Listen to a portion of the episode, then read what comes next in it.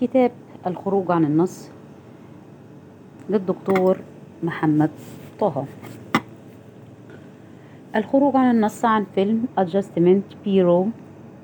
ديفيد شاب سياسي لامع ناجح وطموح. طموحه ملهوش حدود.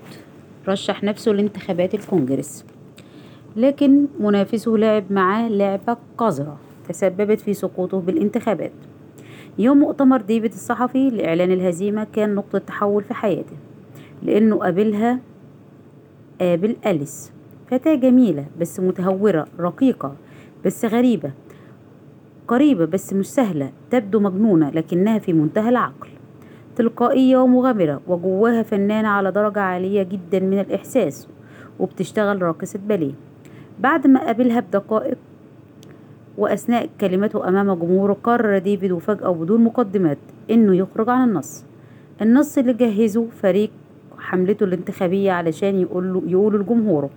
مش بس كده ده كمان خرج عن الشكل اللي كان مفروض إنه يظهر بيه قدام الناس. من أول الكرافتة لغاية الجزمة ديفيد قرر والأول مرة في حياته إنه يبقى صادق مع نفسه. يقول اللي جواه زي ما هو يعمل اللي حاسس بيه بدون أي حسابات أو مخاوف. ويفتح قلبه للحب الحقيقي والحياة الحقيقية. بعدها بشهر ديفيد قابل أليس بالصدفة تاني. اتعرف عليه أكتر وقرب منها أكتر وحبها أكتر وأخد رقم تليفونها وده كان تاني خروج عن النص. بس المرة دي كان خروج عن النص إلى السماء كما يزعم الفيلم.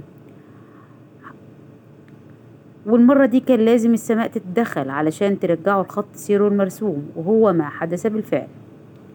أرسلت السماء فريق مكتب التسوية عشان يصلحوا ما أفسدوا ديفيد. وحصلت مواجهة غير متوقعة بينهم وبينه.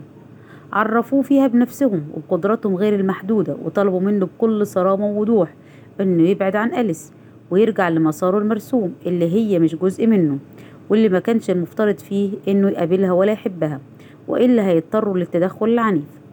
قد يصل لمسح عقله. ديفيد مش فاهم ولا عارف هما ليه مش عاوزينه يقابلها تاني. ويحبها ويكمل معاها حياته. في نفس الوقت في حاجة جواه بتنادي عليها وتروح لها.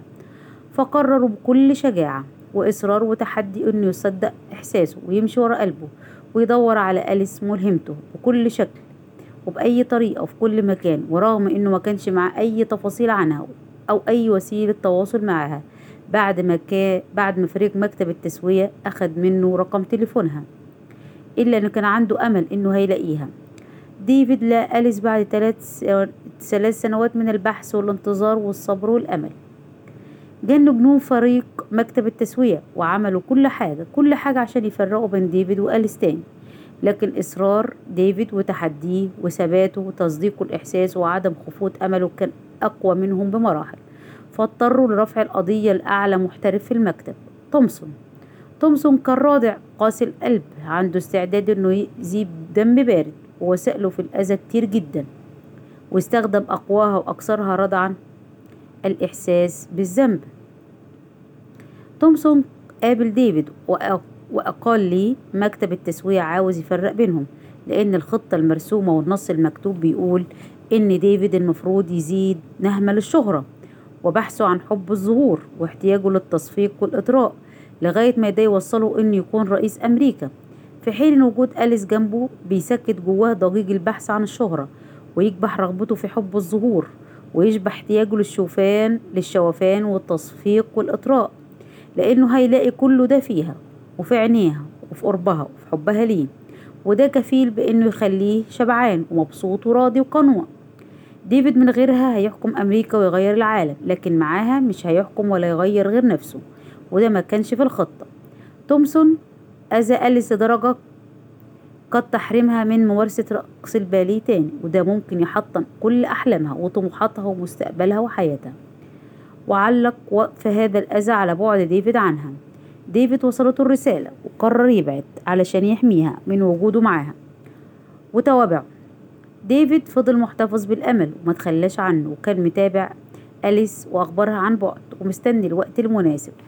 وهنا ظهر له أخيرا أحد أفراد مكتب التسوية الطيبين اللي قرر يساعده في الوصول ليها مرة تانية قبل جوازها من شخص آخر. ديفيد قرر ياخد المخاطرة ويستخدم كل طاقته كل مجهوده وكل قدرته على الإصرار والتحدي والمثابرة وعدم الاستسلام. ديفيد فتح كل الأبواب المغلقة واخترق كل طرق المستحيل وموقفش عند أي خوف ولا أي تهديد وكان مستعد يدفع أي تمن. حتى لو كان الجنون أو فقد الذاكرة أو مسح العقل.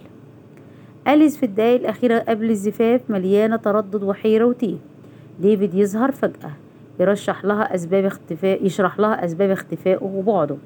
كلام غريب جدا مش قادرة تستوعبه. خطة ومكتب تسوية وناس بتحارب وجودهم مع بعض. في حين إنها غضبانة منه جدا وشايفاه ندل وواخد ومش قادرة تسامحه على اختفائه المتكرر بدون تفسير. كل ما تحبه وتتعلق بيه حتى إنه سابها وهي مريضة في المستشفى. وهنا وهنا بيكون قدامها اختيار صعب جدا. إما تكمل في حياتها المرسومة الواضحة اللي عارفة أولها وآخرها. حياتها التقليدية لا تبدأ بعد لحظات مع زوج وفرصة عمل ناجحة واستقرار مضمون أو إنها تخاطر هي كمان وتخرج على النص وتتمرد على الخطة المرسومة. وتصدق ديفيد وتثق فيه بدون شروط حتى لو كان بحسابات العقل بيخرف. أليس بدون تردد ولا تفكير قررت تخاطر واختارت ديفيد اللي قرر يقابل مدير مكتب التسوية بنفسه. في المشهد الأخير في كل مكان وبكل طريقة تومسون ورجاله بيطاردوا ديفيد وأليس اللي وصل لمقر الإدارة وصعدوا لأعلى نقطة في المبنى وتمت محاصرتهم هناك للبدء في عملية مسح عقلهم وإعادتهم للطريق المرسوم.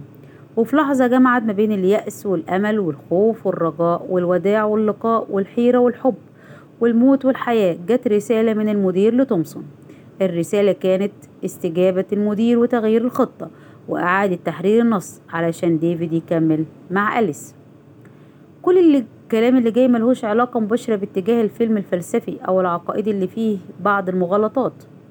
لكنه مستوحى من حاجات كتير منها بعض أفكار الفيلم المتوافقة مع ثقافتنا وتراثنا وديننا. الخروج عن النص. كم مرة خرجت عن النص وعن الخطة المرسومة وعن الطريق المعد مسبقا؟ بلاش كده. هو في كم نص في حياتك وكم خطة مترتبة وكم طريق جاهز ومتفصل على مقاسك. من أول ما تتولد يبدأ نص الأب والأم. بتاع اسمع الكلام ما تعليش صوتك وما تقولش لأ وما تزعلنيش عشان تبقى شاطر. واشرب اللبن عشان تدخل الجنة. وبعدين نص التفوق في المدرسة بتاع ذاكر واحفظ ولازم تطلع الأول وتجيب الدرجات النهائية وتدخل كلية الطب وتطلع دكتور. وتحقق حلم أبوك وأمك مش حلمك أنت. وبعدين نص المجتمع بتاع ظل راجل ولا ظل حيطة. وإن فاتك المي... الميري اتمرمغ في ترابه. واللي ملوش كبير يشتري له كبير. وأخطر من كل ده النص الوحيد اللي يحددهولك شيخ أو كاهن للوصول لربنا. مع إن طرق الوصول له سبحانه وتعالى متعددة بعدد الخلق والخلائق. طيب فاكر لما كنت تحاول تخرج عن النص كان بيحصل إيه؟ فاكر لما كنت بتصدق نفسك وتمشي ورا إحساسك بيكون إيه رد الفعل؟ فاكر مين كانوا أعضاء مكتب التسوية اللي كانوا بيرجعوك بطرق كتير قوي للخطة المرسومة والطريق الجاهز والنص الأصلي كتير قوي مش كده؟ فاكر اللعب على وتر شعورك بالذنب وأنت صغير وقد إيه ده شوه فيك وأذاك. طيب فاكر كمية الترهات والكلام اللي ملوش لازمة اللي كنت بتضطر تحفظه علشان تبخه في الامتحان وبعد ما تخرج تنساه وتحفظ غيره. فاكر ده؟ قد إيه كان قمئ وسيء وبدون معنى. طيب فاكر كلام الشيخ الجليل معقود الحواجب معقود الحاجب أو الكاهن العظيم مقفهر الوجه عن إنك مخطئ وعاصي وكافر لمجرد إنك سألت سؤال بره النص أو فكرت فكرة بره الصندوق؟ وإزاي تعامل معاك وك... اتعامل معاك وكأنه معاه مفاتيح الجنة والنار وكأنه وصية على الدين أو على ربنا جل علاه. عرفت مين هم أعضاء مكتب التسوية اللي كانوا حواليك طول حياتك وفي كل مراحلها؟ عرفت كانوا عاوزين منك إيه طول السنين دي؟ عرفت التمن اللي دفعته واللي غالبا ما زلت بتدفعه؟ كانوا عايزينك تبقى أي حاجة غير نفسك الحقيقية اللي ربنا خلقها خلقها حرة تلقائية. عنيدة جريئة ليها حق الاختيار وتقرير المصير تحمل المسؤولية. مفيش بينها وبينه أي وسيط ولا أي وصي. كانوا عاوزينك تبقى تقليدي عادي زيهم. لا تسأل ولا تفكر ولا تحس. كانوا عاوزينك ما تخاطرش وتستسلم لكن ما هو زائف وهش وفارغ. كانوا بيغروك بنجاح مألوف وسكة معروفة وحياة اعتيادية. والتمن كان تشويهك وتخليك عن فطرتك وانسلاخك من جلدك. فتخرج منك نفس مزيفة متكيفة مع النص المكتوب متوائمة مع الخطة المعدة مسبقا. لا تسلك إلا الطريق المرسوم والمرتب والمفصل على مقاسها لا يرد القضاء إلا الدعاء. تعرف إن عندك القدرة على تغيير الأحداث والمجريات الأمور. تعرف إن ممكن تغير القدر وترد القضاء. تصور إنك أنت اللي بتحدد موقف ربنا منك. مش الفيلم هو اللي بيقول كده ولا أنا اللي بدعيه ده ربنا ورسوله الكريم هو اللي علمنا ده.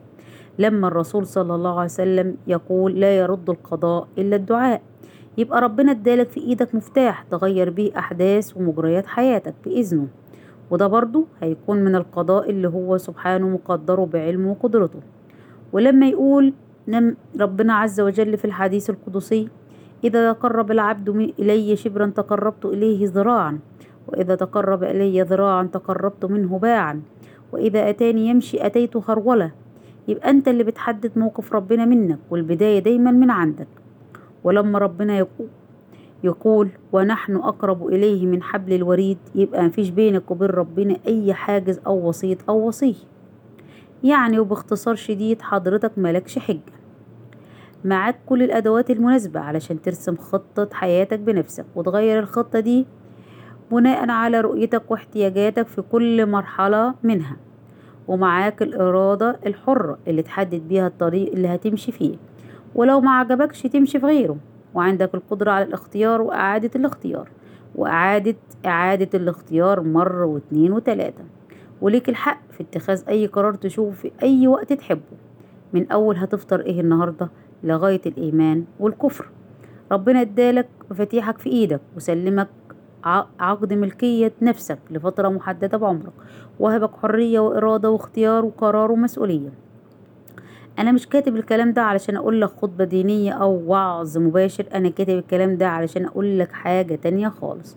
مفيش أي حد من حقه يرسم لك طريق حياتك ولا أي حد من حقه يحط رجلك على طريق أنت مش مقتنع بيه ولا أي حد يملى عليك آراءه وتجاربه الخاصة باعتبارها نصوصا مقدسة.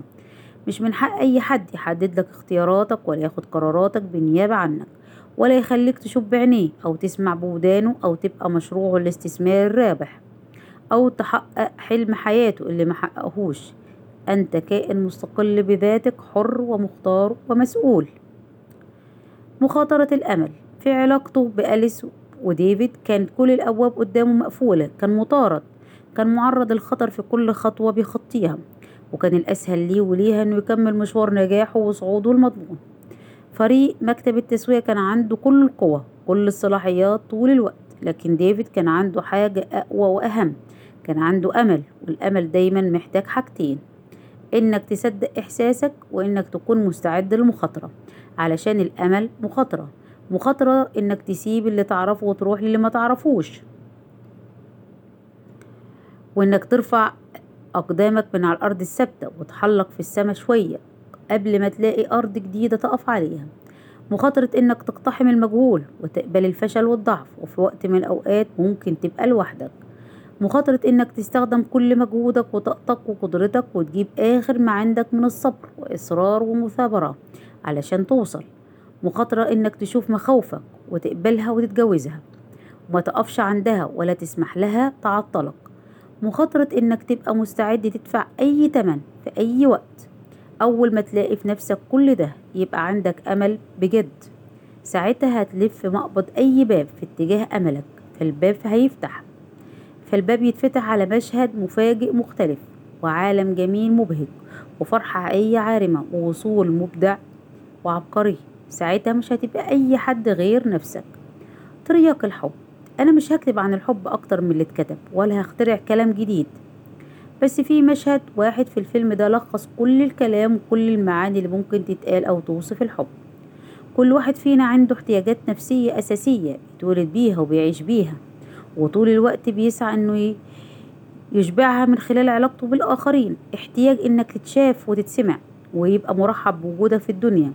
احتياج إنك يتحس بيك. احتياج إنك تتقبل تتقبل تتقبل تتقبل من غير شروط. احتياج إنك تحس إن وجودك مهم ومبهج وليه معنى عند اللي حواليك. احتياج إنك تبقى تلقائي وعلى طبيعتك بدون زيف ولا تشويه. احتياج إنك تقول لأ بمنتهى القوة عند اللزوم. واحتياجات تاني كتير قوي.